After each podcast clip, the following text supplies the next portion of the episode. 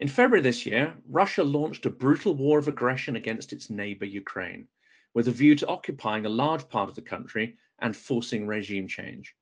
That initial aim has clearly failed, and now Putin is mired in a grinding war of attrition. His Russian world ideology was supposed to unite the Russian speaking world into a new post Soviet empire, but instead has brought only theft, destruction, rape, deportations, torture, and murder to Ukraine. Welcome to the Silicon Curtain podcast. If you enjoy the topics we cover, then please like and subscribe to help boost the popularity of our videos on YouTube. And please share the links to the videos with anyone you think may be interested in our incredible speakers. David DeBatto is a geopolitical analyst, writer, and podcaster. He is a retired US Army counterintelligence special agent and Iraq War veteran. He served as team leader of a tactical human intelligence team in operations within Iraq and is also a former police officer. David is considered too conservative for the progressive left and too independent minded for the radical right, which may suggest he's getting the balance about right. Either way, David is a controversialist of sorts, often irreverent, always passionate, and seeks to challenge political dogma and the naked self interest of certain politicians. He has strong pro science and pro education credentials and condemns the encroachment on society of irrational, violent, and dangerous conspiracy theories. David, welcome to the podcast. Thank you. Now, you are writing extensively on the Ukraine war and on Russians' actions uh, via social media. What prompts you to be so engaged and active on this topic?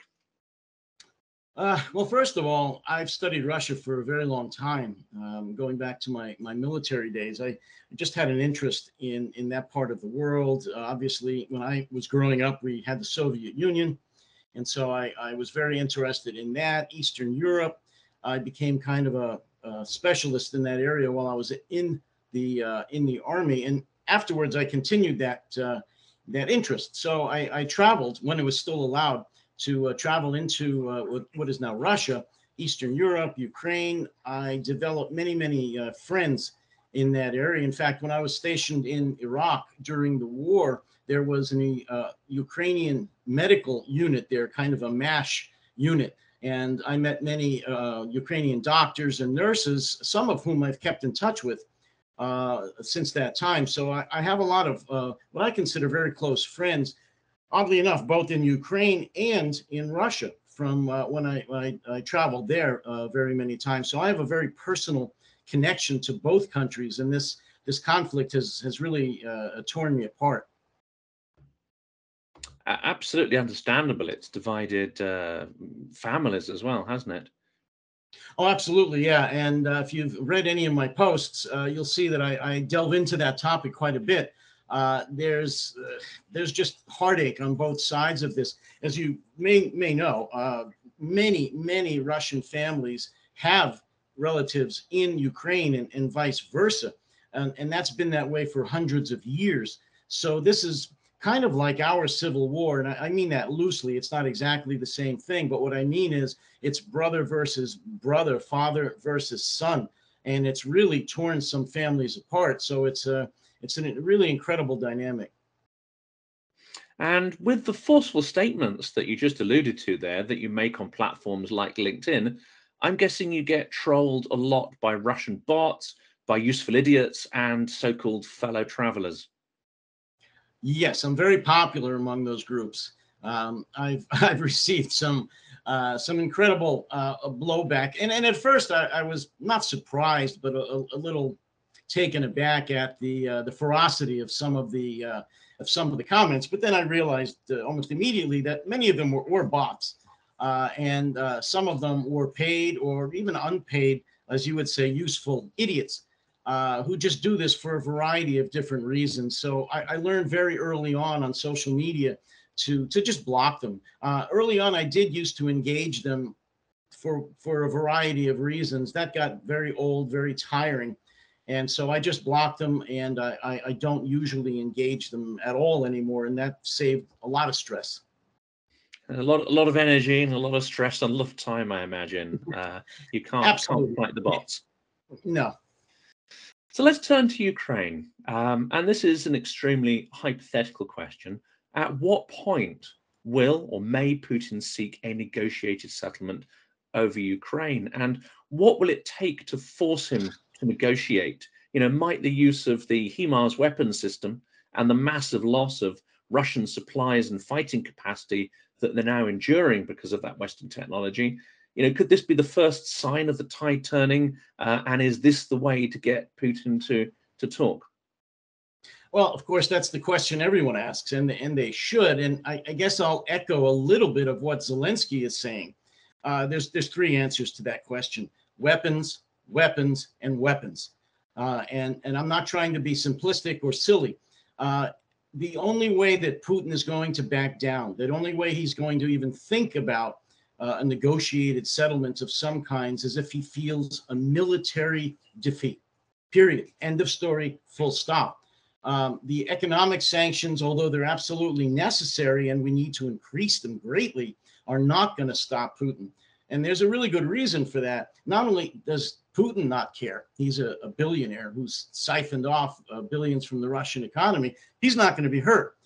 But the uh, the Russian people historically have an incredible capacity for pain, uh, for taking whatever the outside world inflicts upon them and and uh, get, rallying around the flag as we're seeing now, and just accepting whatever happens. So the economic sanctions eventually may influence uh, decision making in Russia, but not for a very long time. The only thing that's going to uh, make force Putin to negotiate a peace settlement or any kind of settlement in Ukraine are weapons. You mentioned the HIMARS system. Absolutely. Uh, we're already seeing the effects of that. In fact, there was an intercepted uh, message from Ukrainian intelligence just a few days ago about uh, uh, Russian officers lamenting the HIMARS being put into place, and uh, how many units, how many uh, uh, people that they're they're uh, they're losing, command and control centers, their own artillery, their own officers, and and how how bad that's going to be should Ukraine get more of these systems in place, and that's one of the problems, Jonathan. There's only well america's only supplied eight of them. I think four are there four are on their way. Uh, Europe has supplied some similar systems. They need at minimum three to 400 by Ukraine's own estimates. And right now they've got maybe a dozen uh, or so. So, yes, that's going to be a, a, a game changer. But I guess the long way to answer your question is a military defeat. The only way that Putin is going to change, the only reason that he's going to negotiate any kind of a settlement is if he feels his life is in danger and his life will be in danger only if there is a military defeat on the battlefield. That does seem to be the case, doesn't it? That uh, the elite are not going to move unless Putin is uh, mortally weakened politically and strategically. And of course, as you mentioned, you know, the Russian people can take an awful lot, uh, which in this instance is part of the tragedy here. Uh, if they were a little less tolerant uh, of these losses and hardship, then they probably would not have tolerated Putin for so long in this war. The war was supposed to be over in three days. We're now weeks and weeks into this conflict, aren't we?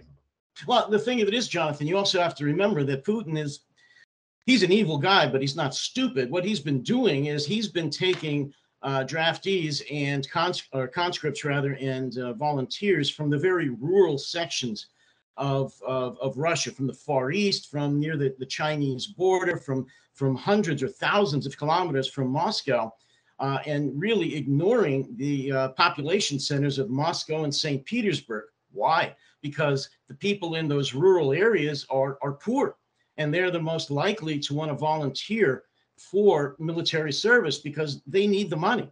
Uh, the people in Moscow and St. Petersburg, not all, but far more of them uh, or not liberal, I'll say, but they're aware of the situation. They're more apt to listen to uh, social media, use VPNs to get on the internet and know what's really going on. So they don't want to send their sons to Ukraine to be cannon fodder.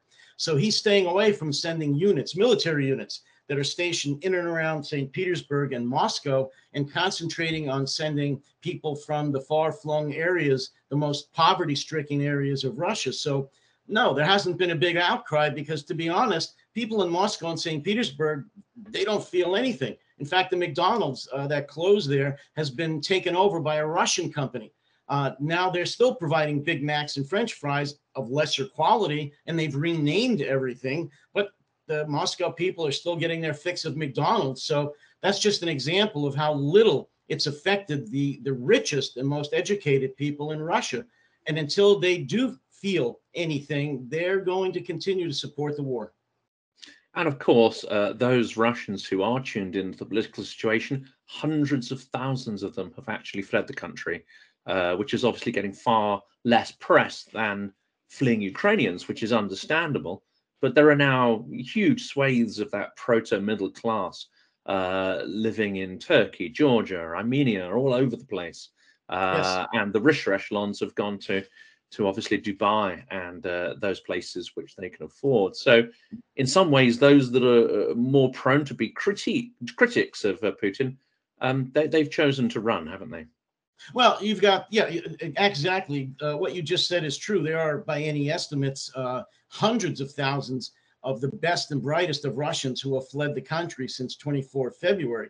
But you also have to understand uh, that there's many Russians, and we don't have exact figures that are in prison for protesting the uh, the war in Ukraine. Uh, as you're aware, Putin put uh, a new law in, in, place shortly after the invasion that even mentioning the word war or invasion is now a felony. Uh, disparaging the army, which could mean almost anything, is uh, uh, pub- punishable by up to 15 years in a penal colony. not to mention that many of the opposition have flat out been killed been assassinated, and those stories are flying under the radar. Uh, so you've got hundreds of thousands of the best and brightest who have fled the country. You've got thousands who are in prison, and an unknown number who are who are dead. And so the uh, uh, people that are left in Russia right now, even if they do oppose the war, are scared. Um, who who would blame them? Who's going to uh, risk their neck to be either uh, uh, shot, beaten, tortured, or put into prison? So right now you've got a, a, Russian population that is all for the war, either really or in silence. Uh, it's going to take an awful lot to get to those people. So this war obviously uh, has uh, taken both the West a little by surprise, in that the intelligence predicted that it was going to happen, but we believed the capitulation was going to be pretty swift. Uh, and the Russians believed the same. So, why was the assessment that Ukraine would fall so quickly so very, very wrong uh, by Western analysts? Anal- analysts and, and how did we fail to understand uh, these deep seated weaknesses of the Russian army? It's a great question, one that's been asked a lot, of course, and i have uh, gotten into trouble answering this question before, and so I step right in and get into trouble again. Uh, the reason, in my opinion, is because we lack human intelligence, meaning spies, bodies in Russia, in Ukraine, in Eastern Europe, people to actually get into the minds of the Russian military, the Russian intelligence, the Russian uh, uh, officials, and to find out exactly not only what they're putting out in propaganda, but what is really happening uh, in America and to a, a, lesser extent in, in Europe as well, NATO and, and the EU we've relied for too many years on electronic intercepts, on, on satellites, and, and uh, very sophisticated uh, electronic gadgetry, I'll call it, all of which is necessary, all of which have played a huge role in intelligence collection. But we've gotten away from human intelligence, which is my background, uh, old fashioned spying. And you cannot get into the mind of a person through a satellite or an electronic intercept. You can only get so much this was the reason uh, bin Laden survived for so long. They they didn't use cell phones because they knew that they used uh, couriers, personal couriers, and we didn't have enough human intelligence spies within that circle to actually get to him for many years. And the same thing happened, in my opinion, with the invasion of of Ukraine by Russia. We built the Russian uh, military up so high that they were 10 feet tall and, and unbeatable with just uh, unsurpassed, sophisticated weaponry, when in fact it was what it's always been. It, it's a cesspool of corruption.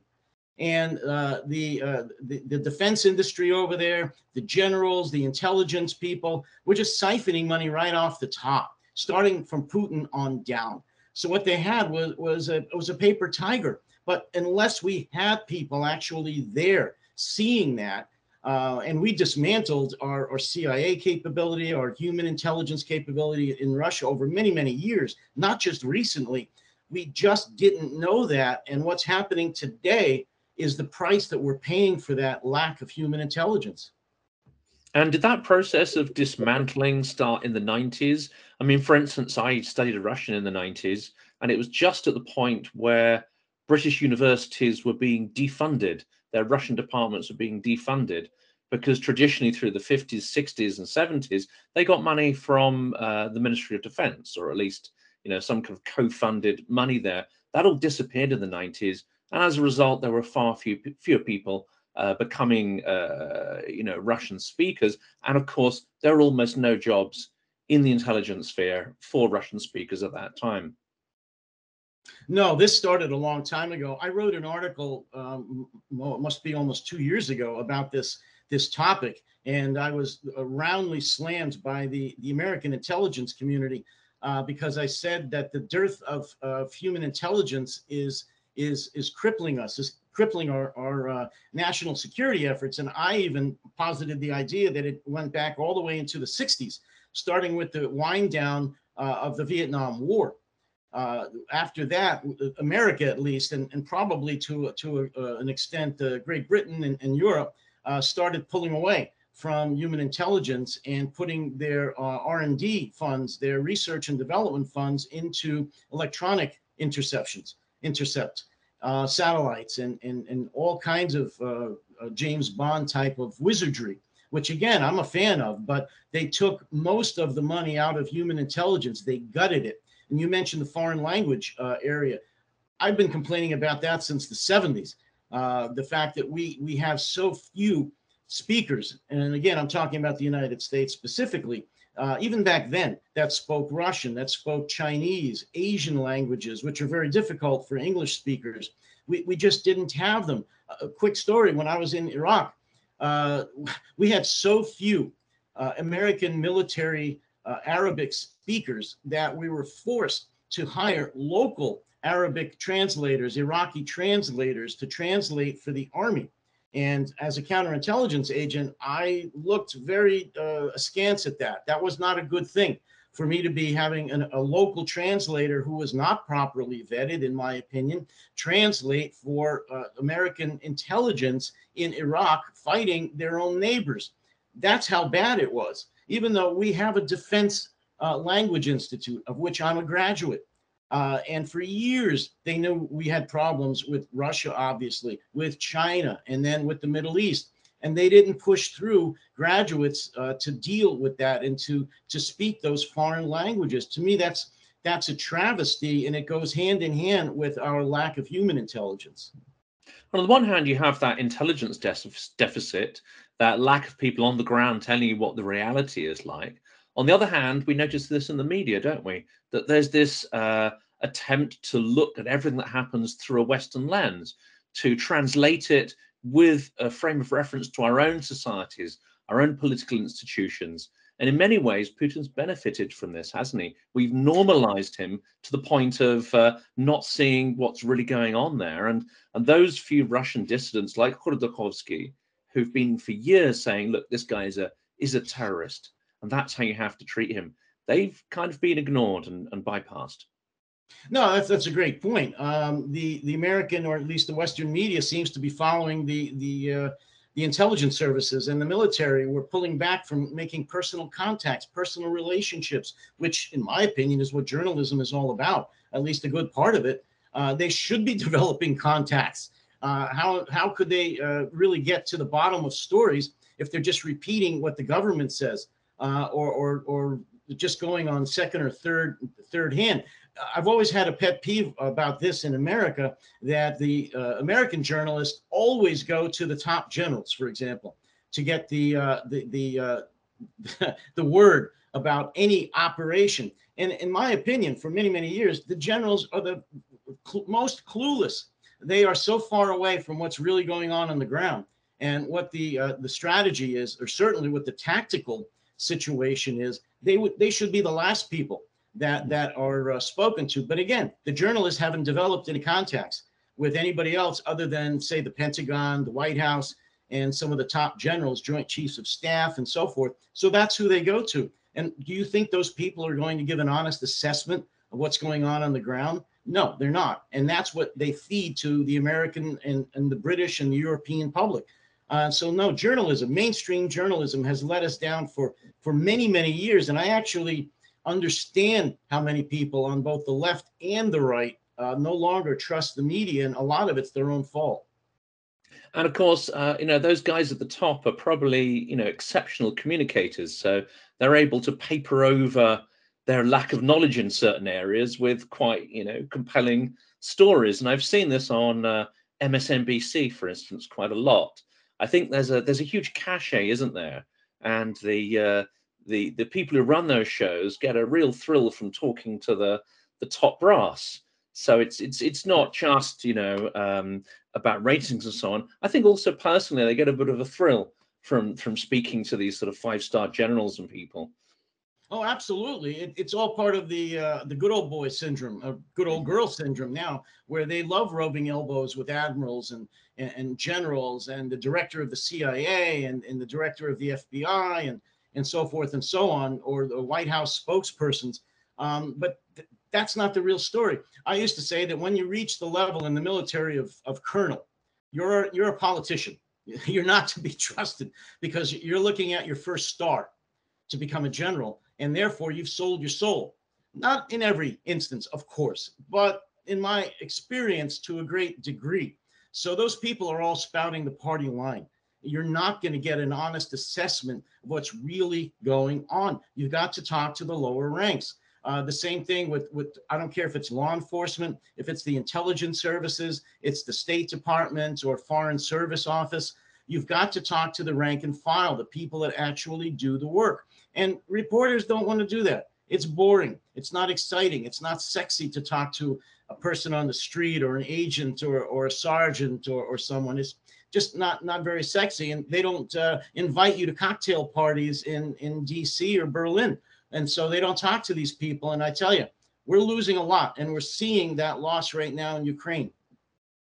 And I guess Russia has a similar problem, but for the very different reasons. They also were getting the wrong information from their people on the ground in Ukraine. They were paying a vast amount of officials uh, to roll over when the invasion came. They were paying off a huge number of entrepreneurs, uh, government operatives, and one would assume a lot of people in the Secret Service establishment as well. That didn't work out so well, did it? Because they just received, again, information that they wanted to hear. It reinforced their point of view. And yet, I think a point you've made in one of your posts is Ukraine has become increasingly Ukrainified in recent years. Um, and this is something the Russian officials analysts have completely missed. They don't bother to learn Ukrainian. They don't bother to dig beneath their bribed contacts to find out what's really going on, do they?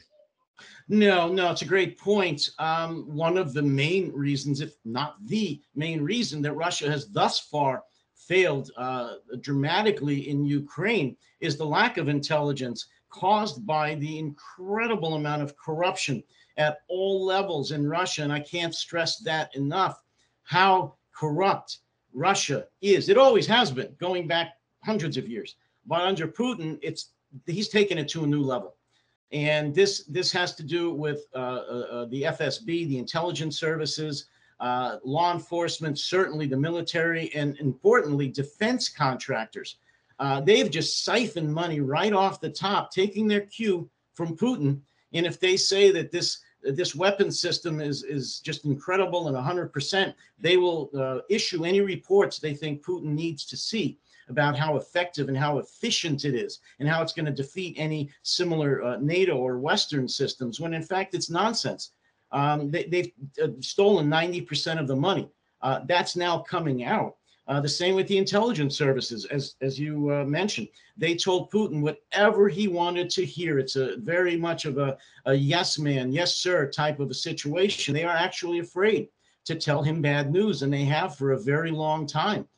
Uh, and so they fed him just completely wild, delusional uh, information about Ukraine, not not having a clue about what was really going on there. And they you know paid the price. They they had a very rude awakening starting on on 24 february.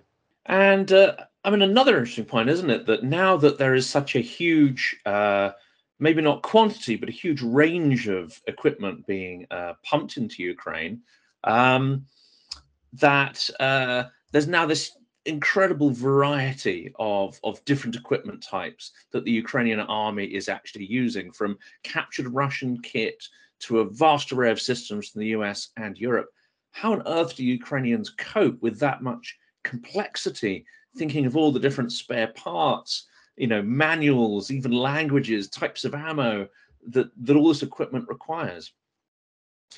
Again, another really good question. And it's one of the other points, uh, some of which we've just made. We, the West, have greatly underestimated the uh, abilities of the Ukrainians not just in uh, the military, but at all levels of, of their society. They've come a very, very long way in a very, very short period of time. You have to understand that the West, specifically uh, the United States, I'll have to say, since uh, especially 2014, when uh, Russia uh, annexed uh, illegally annexed Crimea and went into into the Donbass, we have been providing an incredible amount of training for the Ukrainians at all levels, at all levels, not just military, law enforcement, uh, intelligence services, uh, governance. Uh, we have just had thousands of our experts over there for what is it, eight years now, and they've had just soaked it up like a sponge.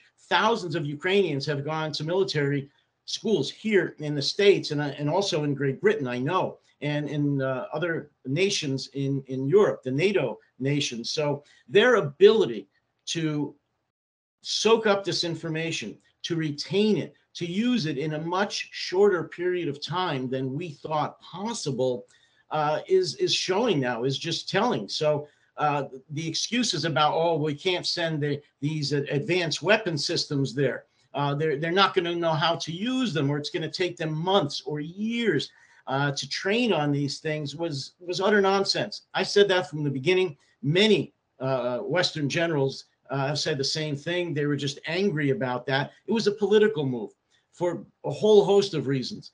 They didn't want to send the advanced weaponry over to Ukraine in order not to provoke Putin.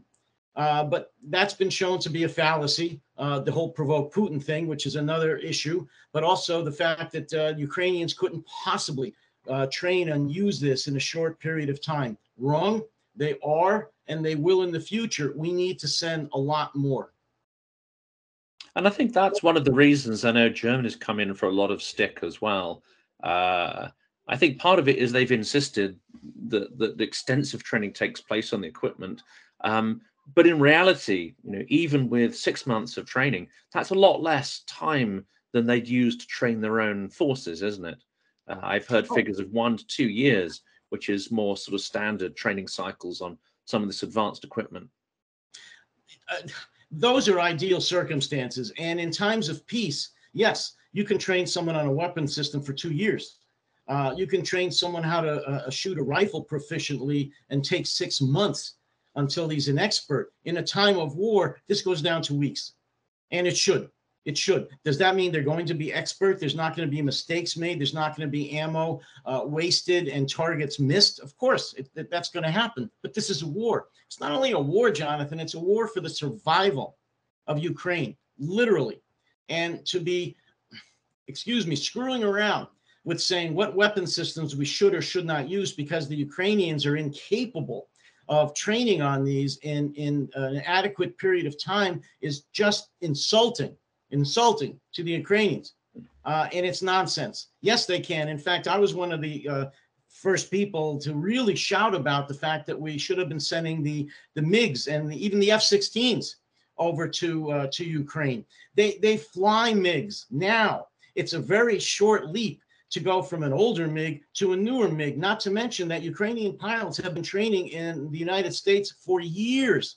And so if we sent over uh, MiGs, uh, MiG 29s, uh, the latest MiGs, uh, F 16s, F 15s to Ukraine, they could be taught to, to uh, fly those in a matter of weeks to months based on training they've already had. And if we had started this on 24 February, uh, we're five months into the war. Uh, just think how many of them would be trained and ready to fly these sorties with their uh, new MiGs and F 15s. And the same is true of the uh, HIMARS system as well, isn't it? It's only come on stream in the last couple of weeks. Uh, they only have a few units, and we see some amazing pictures from the front. But of course, once we've seen those social media clips, the equipment has already moved on to another location so that it can't be, uh, you know, triangulated uh, and and hit by the Russians. But what we're seeing is them taking out numerous uh, supply depots with extraordinary precision as you say, if they'd had these systems trained up uh, four or five months ago, we'd have been looking at a very different scenario now, wouldn't we? If we had uh, sent the Ukrainians the equipment that they needed, trained them up on the equipment they needed, not even on just uh, 24 February, Jonathan, we knew, at least the West knew, uh, Great Britain and the United States together, the intelligence was spot on prior to 24 February when the uh, Russians started amassing their troops starting late last year. If we had sent the uh, the Ukrainians the material they needed, the weapon systems they needed, given them the uh, the training that they needed, I don't think we'd even be talking about a lot of this right now. I think the Russians would have been pushed back. Uh, they wouldn't have even made it to to to the Donbass. They would have, but they would have been pushed back, and now we would be talking about possibly Putin thinking about uh, a settlement of some kind.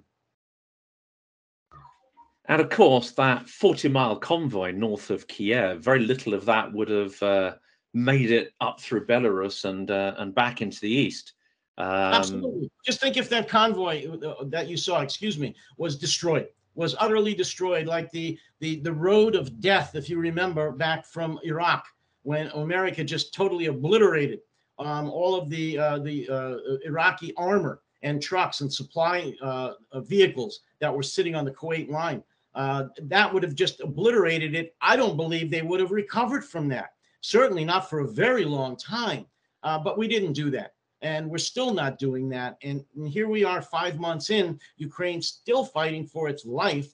And we're still not sending anywhere near the amount of logistics and weapon systems that they need. And this could, of course, go into, I've heard people talk about end of the year, which is perhaps optimistic, going into next year and seeing Ukraine sort of push uh, Russia out of the territories that it invaded in the last eight years. That is a long time in a modern news cycle. How difficult is it to keep allies on the same page, you know, in their public statements and their positions for this length of time? And of course, it's got to be noted that Russia will continuously look to leverage any divisions between the allies as well? Absolutely. Um, it's very difficult. Uh, I, I, wrote a couple of articles about that recently, and I'm very concerned about that. Uh, we're already starting to see the cracks in uh, in the Western Alliance, both here in, in uh, the United States and certainly in uh, different countries within NATO and the EU. Uh, they're already having Ukraine fatigue, and to me, this is just unbelievable. In Europe, they are on the front lines. What are they thinking? If they don't stop Putin in Ukraine, they will be next. There's any number of intelligence reports out there, and even in the mainstream press, media, about the fact that Putin will not stop at Ukraine, especially if he's victorious. And these countries uh, in Eastern Europe, and maybe even further, are going to be next. And yet they have Ukraine fatigue to me, this is insane. But yes, we're starting to see it, certainly here in, in the US. Uh, uh, politicians, especially on the Republican side, uh, are already starting uh, to talk about pulling our, our resources back, that we need to look at our own problems here. Uh, the old uh, saw about why should we worry about a country on the other side of the world? and so, yes, that's a real problem. Putin has always leveraged any cracks he could within NATO and the Western Alliance. He's uh, doubling down on that now. I can only imagine how uh, you know the people that he's got in in those countries uh, intelligence operatives are just working overtime on this, and in many uh, instances, they're they're succeeding. And, and if we allow that to happen, uh, it's it's a catastrophe. We, we we just can't. But we we will see more Ukraine fatigue, and I just pray that the West is able to hold it together enough to see this through. But to be honest, I have my doubts. And I'm really going to sort of pick up on one of the points you mentioned there, especially around the sort of GOP uh, and a lot of the politics we've seen over the last couple of years, extremely divisive politics. What's the greatest threat, do you think, for supporting Ukraine in the US? Does it come from the radical left, or actually is the right a much bigger threat? Well, I mean, you've got people on both sides, certainly uh, in any country, but in, in, the United States as well, that are opposed to uh, constantly or greatly uh, uh, increasing our support for Ukraine. But I have to be brutally honest. No, it's the Republican Party. Uh, there's no question about that. They they have always been the America First Party. Uh, they really, uh, e- even though they're hawks on defense, it's hawks on the defense that they want. And so, if they feel that there's any way to drive a wedge between the American people and the Democratic Party, they'll do it. And so to do that now would be to drive a wedge between American voters and supporting Ukraine. And so we're starting to see that pick up speed, where uh, going into the midterm elections in this country, which are in November, they're already starting to say that we are giving too much money to Ukraine. We should be worrying about uh, what's going on here. Uh, Joe Biden is, is a, a, weak president, and his son has already uh, got business interest in Ukraine. That's why he's supporting Ukraine. We need to watch out for this. Um, no, it's it's totally 99% coming from the Republican side, and and it's not just that. Uh, and I've written about this before, but the the Republican Party, the Republican voters, Republican officials, uh, militia groups, right wing militia groups, very often take their talking points from Russian propaganda directly from the Kremlin, sometimes knowingly, other times unwittingly but it amounts to the same thing. Uh, Putin, the Kremlin, is is able to get their talking points across to the American right wing. And it's been going on for a very long time. But of course, it, it really took off with the election of, of Donald Trump because of his, how shall I say, his, his relationship with, with Vladimir Putin and comparing America to Russia and saying that Russia's not that bad. We do the same thing that just started a very downhill slide. Uh, and now many, many Americans on the right uh, have no problem at all with actually siding with Putin, with siding with Russia in their invasion of Ukraine. You will not hear anybody from the Democratic side side with Russia in the invasion of Ukraine. You will hear many Republicans, officials, elected officials, as well as voters, uh, side with Russia against Ukraine and that drumbeat is getting louder and i fear it's going to be a huge problem here in the states in a in a very short time hmm. and say it, there are some uh, sort of trump generation 2.0 kind of figures as well aren't there uh, one can only think of tucker carlson who has perhaps been the most obvious figure to uh, reinterpret Russian talking points, Kremlin talking points. Yeah, I mean, Tucker Carlson has actually been featured many, many times on Russian uh, news on Channel One and RT, which are the main propaganda uh, media sites in in Russia, as being their boy. Uh, but as far as politicians, for example, you may be familiar with Florida Governor Ron DeSantis, who is a clone uh, of of, uh, of Trump. He was a, uh, Trump's Trump was a mentor to DeSantis. Now DeSantis is thought to possibly be a front runner to uh, eclipse Trump in the next Democratic election. And he is far worse than Trump, uh, meaning he is Trump, but Trump with brains. He's far more dangerous.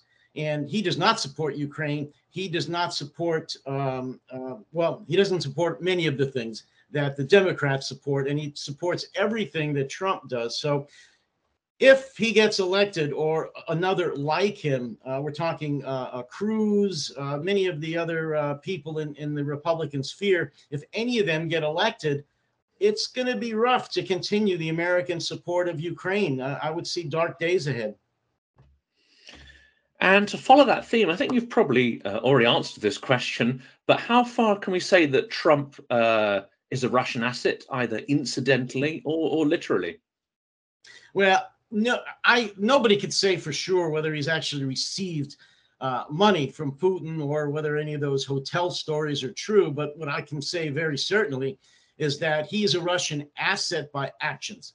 He's a Russian accent, uh, asset by by words and deeds. He has done absolutely nothing, in my opinion, to dissuade uh, Americans from disliking Putin. He's never, to my knowledge, criticized Putin. In fact, when the invasion just happened, he said that that's genius. He used the word that's genius for Putin. I mean, what else do you need to say?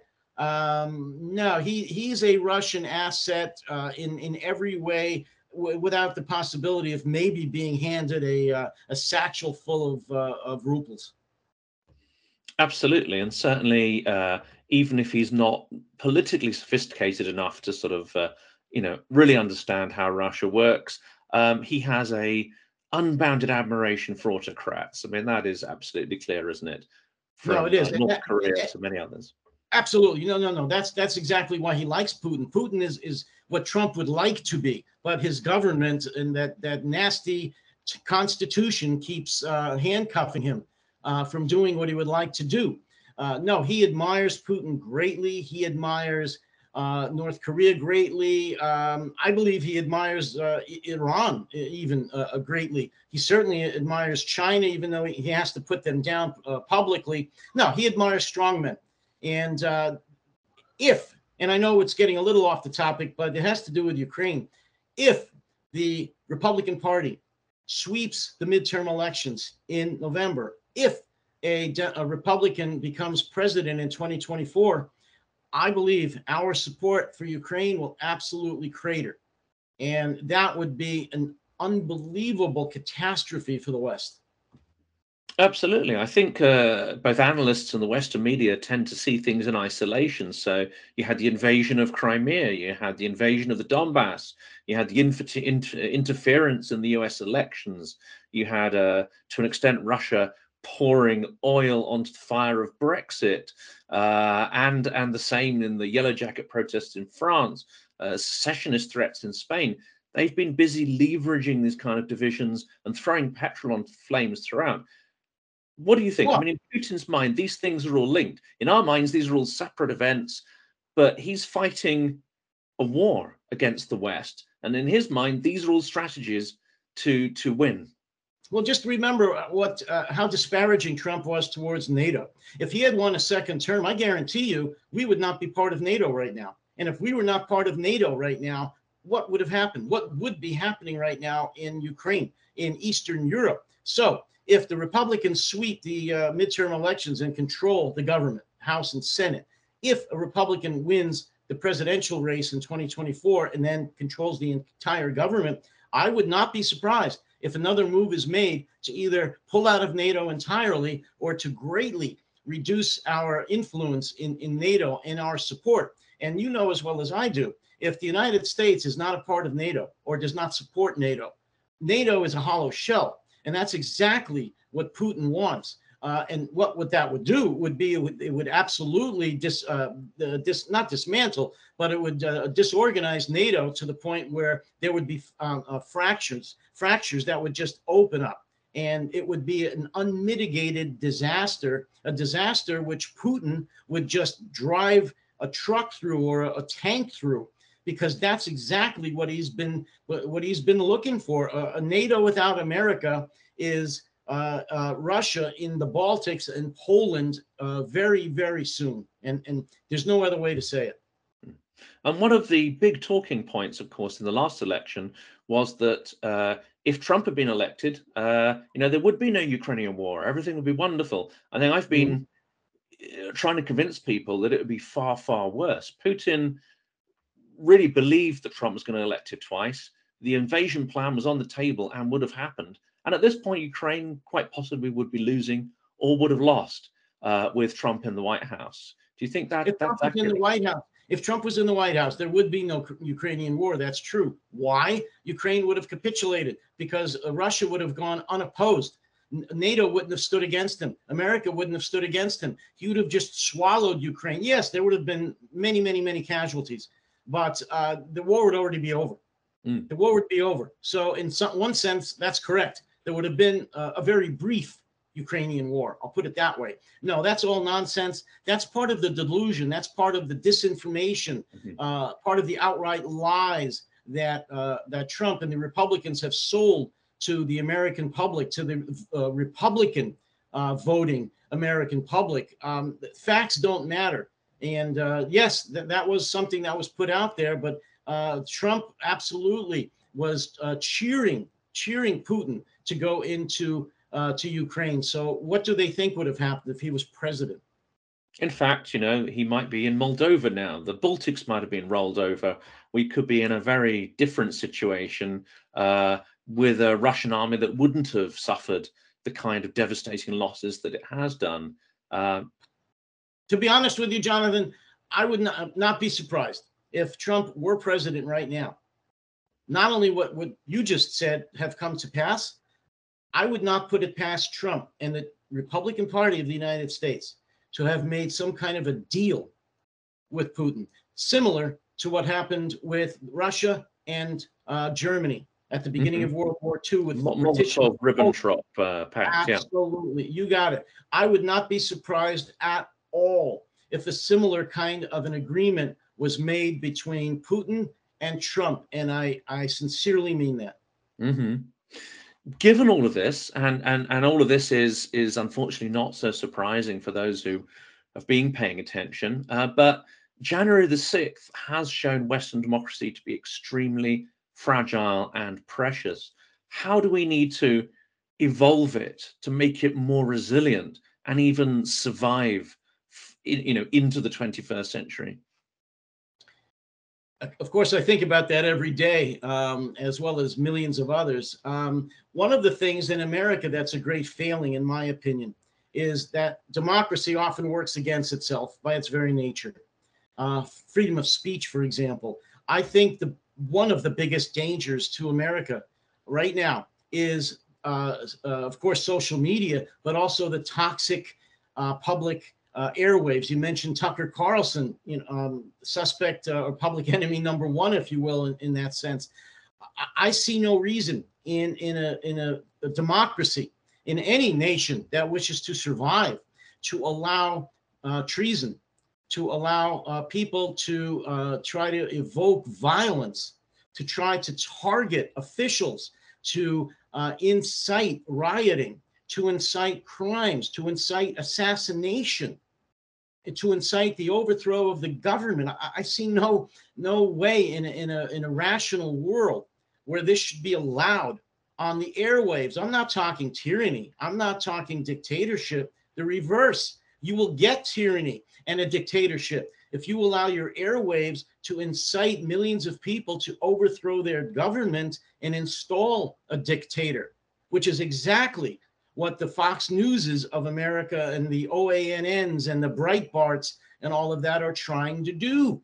And so, to answer your question, I think one of the first things that we need to do, that we will not do, by the way, is to get control of the airwaves.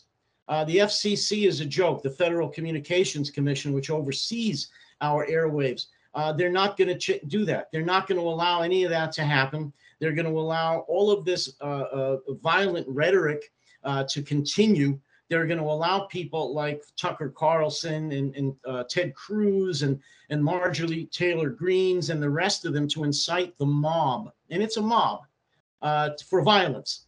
And they're not going to do anything about it. So, what, what should happen? We should enact laws that would curtail that, which would make them crimes, as they are in, in many countries. Uh, how long has it been in Germany, for example? You can't be doing Sieg Heils uh, uh, and, and promoting Nazism. It's illegal. Yes, some do it. And when they get caught, they get arrested uh, and they go to jail. We have nothing like that here. We have free speech to the to the uh, to the heavens, and it's killing us.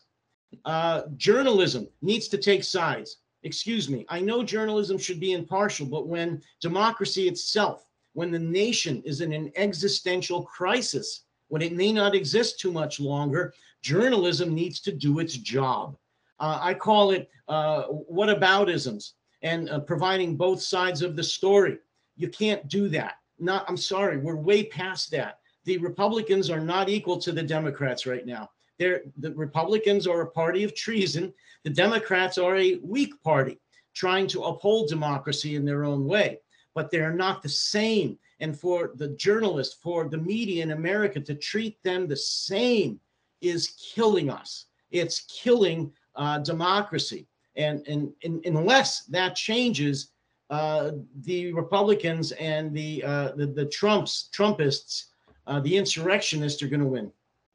And of course, this point of view might be labeled as, as, as treasonous in itself, you know, imposing limits on, uh, is it the First Amendment, the free, freedom of speech? But actually, if you go back to the pre Reagan era, there were extremely tight controls and restrictions, weren't there, on, you know, libelous uh, broadcasts. It was much more regulated uh, back in the 70s. Absolutely, absolutely. And, and now I'm, I'm forgetting the name of the uh, the fairness doctrine or whatever that came about in the 70s and 80s. Uh, where you were forced, uh, um, uh, um, producers and TV stations were forced to present both sides of something, even if it was wrong. They were forced to give equal time, uh, which is what journalists do now. But you're right. Uh, America's always had limits on free speech. The old saw, the old expression, where uh, uh, uh, you cannot uh, yell fire in a crowded theater. That limits your speech. You can't do that. Your freedom to uh, to punch stops at my face. Um, you know, there, there's all kinds of expressions about that. So freedom of speech uh, or action in America has never been unlimited, and no sane person would want it to, because unlimited freedoms uh, are called chaos. And uh, no one, well, most people that I know don't want to live in chaos. However, that is what the GOP, the Republican Party, is is uh, leading us to. Uh, I don't want to even get into the Second Amendment. Um, we're, we're obviously awash in guns. Uh, not a day goes by that we don't have a mass shooting. Uh, it all comes back to to our interpretation of the uh, of the Constitution. Uh, it's a battle right now. Of what's called originalists and um, constitutionalists. Originalists believe that everything that was written in the Constitution is uh, like the Bible, it's the Word of God. In fact, they do say that, excuse me, the Word of God.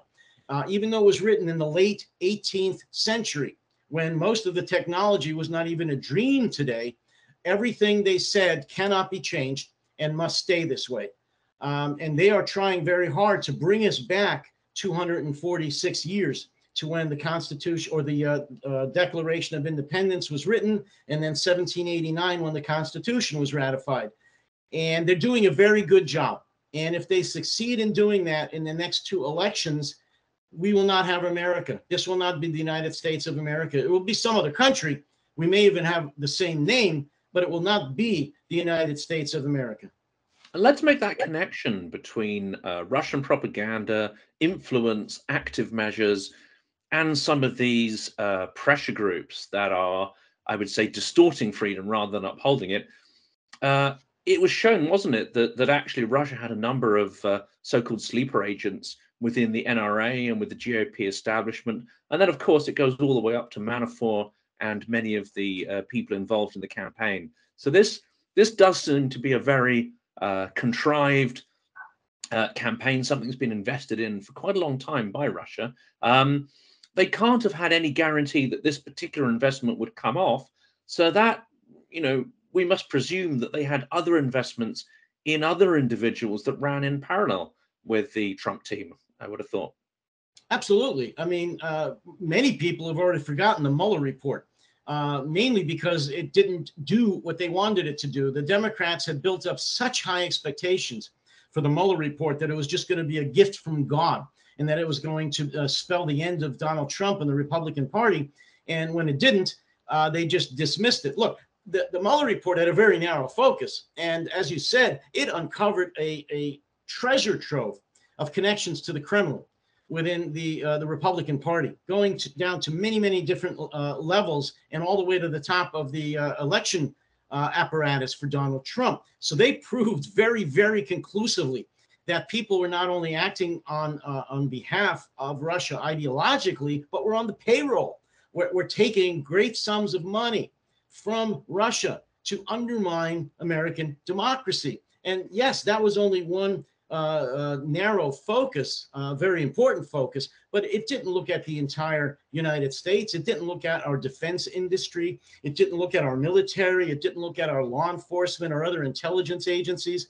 And I can tell you right now, just based on that uh, small sampling on January 6th, uh, we have a lot of Russian influence within our law enforcement intelligence agencies and uh, uh, the military. Look how many law enforcement, both current and retired, military, current and retired, intelligence uh, people, current and retired, were involved in the insurrection on January 6th at the U.S. Capitol.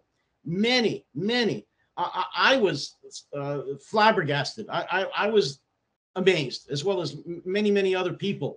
How many people who have sworn an oath to uphold the Constitution of the United States, to protect it against all enemies, foreign and domestic, were in the Capitol that day, trying very hard to kill our elected representatives, trying very hard to stop the free uh, elections, to stop the, the inauguration of Joe Biden, a legally elected president, to basically overturn our entire uh, democratic system.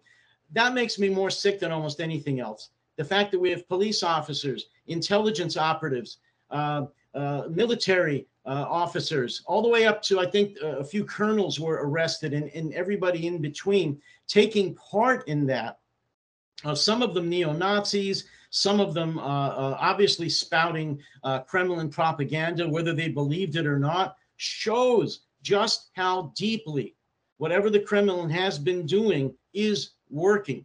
Uh, just that one uh, uh, microcosm, that one small uh, example to me shows how, how horrible it is. And we just don't have the resources, to be honest with you, to investigate how widespread this probably is. And I guess we'll never know how many of them were directly influenced by propaganda or even had connections uh, with with Russian uh, handlers. Um, probably a small percentage, but many others will have gone along with it, having failed to notice how radicalized their own side had become, or well, simply didn't realize what was going on. Let, let me just tell you one thing I remember from the 2016 election, uh, which, as you, if you remember, Russia had greatly influenced uh, in, in that election. They had a great deal of, uh, uh of influence in that. Um, uh, I think it was MSNBC, maybe CNN, interviewed many, many people uh, who voted for Trump, who had interacted on several social media sites that CNN and others had looked into and hired investigative firms to look into and discovered that the vast majority of the uh, social media comments that Republican voters were interacting with were coming directly from the GRU, the Russian Military Intelligence Service in St. Petersburg. They actually found the building and the floor of the building where all of these uh, uh, GRU people were operating. So they they proved this pretty well. And CNN and the other uh, news agencies interviewed people, Trump voters, who they uh, found out had uh, interacted with these these Russian operatives, told them they were interacting with Russian operatives, not Americans, not Republicans. And even though they were told and shown the documents, they still said they don't care. They literally don't care if it was Russia that they were talking to. They still support uh, Donald Trump and the Republican Party. I mean, we are in a post fact era, which is uh, frightening, I think, for those of us who uh, are interested in, in uh, science, evidence, and uh, at least the attempt to, to get towards, you know, truth, such as it is. Um, I think, you know, so much of this is incredibly depressing. We should probably end on a question that is perhaps got at least an element of optimism to it. Let's assume that sometime next year, Ukraine wins. They push Russia back to the borders uh, of 2014 uh, and expel Russian troops from most of the territory. Whether that includes Crimea or not, that's obviously the big question that we have to sort of wait and see. What we face, however, moving forwards into the future is a fortress Europe, a new iron curtain you know, whether that falls along the legal border with Russia or through the Donbass region, what will this future, uh, you know, line of contact with Russia look like? I think, and again, talk, talking optimistically, that we will see a greatly enhanced NATO. I believe that even though they've had to be dragged, pushing and shoving and screaming, NATO does realize the danger for the most part.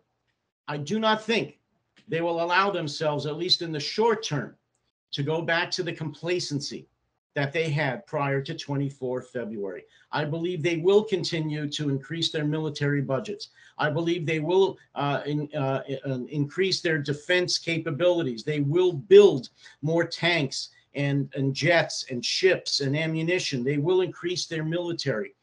I believe we will be looking at a fortress Europe, um, which, in my opinion, is a good thing because uh, certainly, no matter what happens in Ukraine, unless uh, Putin is dead or deposed, he's not going to stop. We need this fortress Europe, this Festung Europa. Uh, it's just it's it's crucial. And even if the Republican Party wins in the midterm elections here in the states, Biden will still be president for two years, and he will support whatever NATO and the EU does, um, even if he has to shame the Republicans in Congress and the Senate to do that, uh, and and he will. So at least for the next two years, two and a half years, there will be support from NATO and uh, the United States for doing that. What happens with Putin?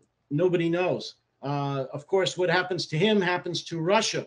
If he, even if he loses, as you said in Ukraine, what will he do? Um, uh, nobody knows. Nobody knows. Uh, uh it depends how he loses, Jonathan. And we've discussed some options for that. It really depends. Uh, if he loses very, very badly, there will be no Putin.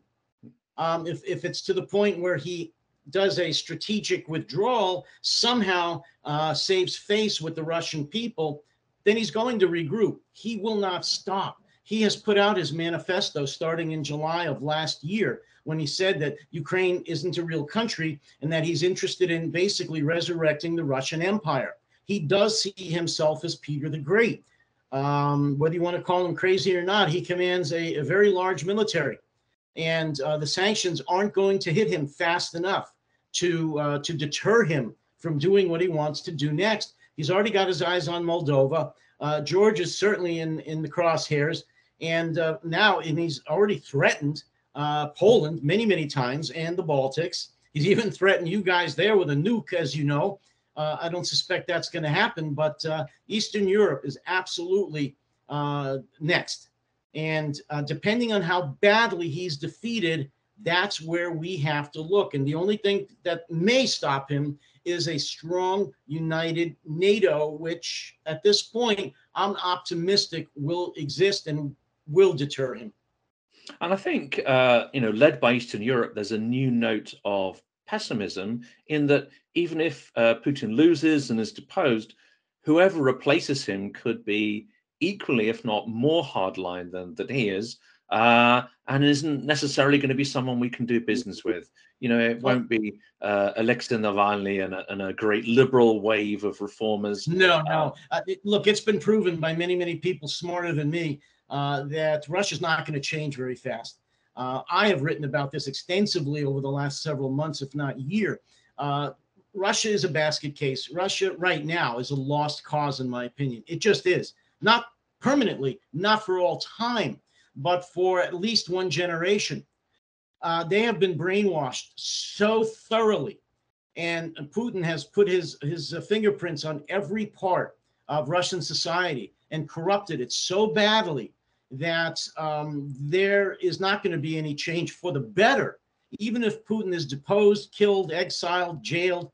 Uh, and as you said, there's a good chance that there would be even a, a, a hardliner worse than him that would would uh, come into the play. And what what would they want to do? They would then want to prove to the Russian people how much tougher and how much better uh, they are than Putin, because Putin already has the Russian population riled up for a war for taking over uh, Europe, for uh, resurrecting the Russian Empire. They're ready for this. And make no mistake, they will support a push to uh, resurrect and recreate the Russian Empire, certainly to take back Eastern Europe and try to recreate the Iron Curtain and the Warsaw Pact, some, something along those lines. They're ready for it. So, no, if even if Putin goes, uh, the West has to be prepared for a very aggressive and hostile Russian for the next foreseeable future. And of course, we have no capacity to change their minds. We can't reverse that brainwashing. We can't do what was done in uh, Berlin after the war. Uh, and even that took a couple of generations uh, in order to uh, to change uh, hearts and minds in in Germany. And there's no chance of us occupying Russia to to do the same. Um, all we can do, I think, is build our defenses and deny Russia the capability to act on its intentions.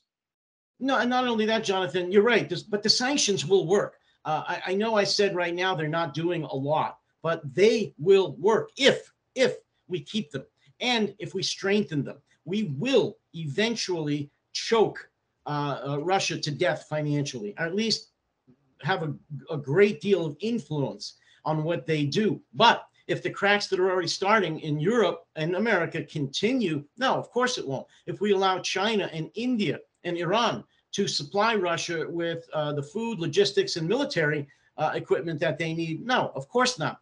This has to be a, an international effort. There has to be the sanctions and then the uh, uh, the the uh, follow up to the sanctions, the enforcement of the sanctions, which so far, to be honest, has been lacking. Uh, right now, the EU is looking into that. They're having a lot of conferences on that topic, enforcing the sanctions. Hopefully, it's not too late, but eventually that will work. But it's going to take a long time. As you said, we're not going to be invading Russia anytime soon. We can't force the Russians to look at uh, Irpin and Bucha and, and what they did there, like the Germans were forced to, to uh, see the, the concentration camps. That's not going to happen, at least not for a very, very long time. And Putin is uh, isolating them. He's cutting off the internet. He'll, he'll go even further in that uh, in the near future as well. So he, he is making a huge North Korea where they're only going to know what they, the government, the Kremlin, wants them to know. If anything, they are becoming more dangerous, not less, regardless of what happens eventually in Ukraine. Absolutely. And anyone who doubts that should see the incredible stories uh, that are being written by uh, Russian dissident journalists at the moment, looking into the restructuring of the education system uh, along Soviet lines, a complete brainwashing from the cradle to the grave, but this time not in the service of a communist ideology, but in service of extreme nationalist imperialist ideology we're seeing the worst of the Soviet Union combined with the worst of Tsarist Russia, combined with the worst of uh, Putin's Russia uh, in modern technology. We're seeing the worst of all of that because, as bad as it was, and you just touched on this, at least with communist Russia, with the Soviet Union, they were trying to pursue an ideology. They wanted to uh, conquer the world for international communism. As misguided as that was, that's what they believed. Uh, they don't have that now. This is pure aggression. This mm-hmm. is pure greed. This is pure tyranny. They want the world to become Russian, the Russkiy Mir, and they don't care about anybody else. To them, everyone else is Untermensch, uh, uh, the, the flip phrase of what the Germans used to call the Russians, uh, subhuman. And they truly believe that, at least many, many millions, a great percentage of them do. And unless they are stopped by either uh, a, strangling, a strangulation of their economy to where uh, the Russians have no food in their refrigerator. By the way, they refer to themselves as the refrigerator economy. They'll support the Kremlin all the way to the grave as long as when they walk to the refrigerator, they have food. When they stop having food in the refrigerator, they march on the Kremlin. Well, that's a long way from now. And so they're not going to be marching on the Kremlin, and he's going to make sure they have food. Maybe not as good as before, but enough. And so we're looking at a very, very dangerous Russia, not ideologically driven, purely militaristic to take back an empire, an empire that never was in many respects, but an empire, and to crush all who disagree with them, and they have the nukes to back it up. David, that that is a, a truly pessimistic note to to end on. But I really want to thank you for your time and incredible insights that you've provided. And of course, do please keep up your spirited defense of Ukraine on social media and within the intelligence community. Uh, let's hope that victory comes uh, as soon as possible. thank you for having me, and uh, I believe Ukraine will prevail.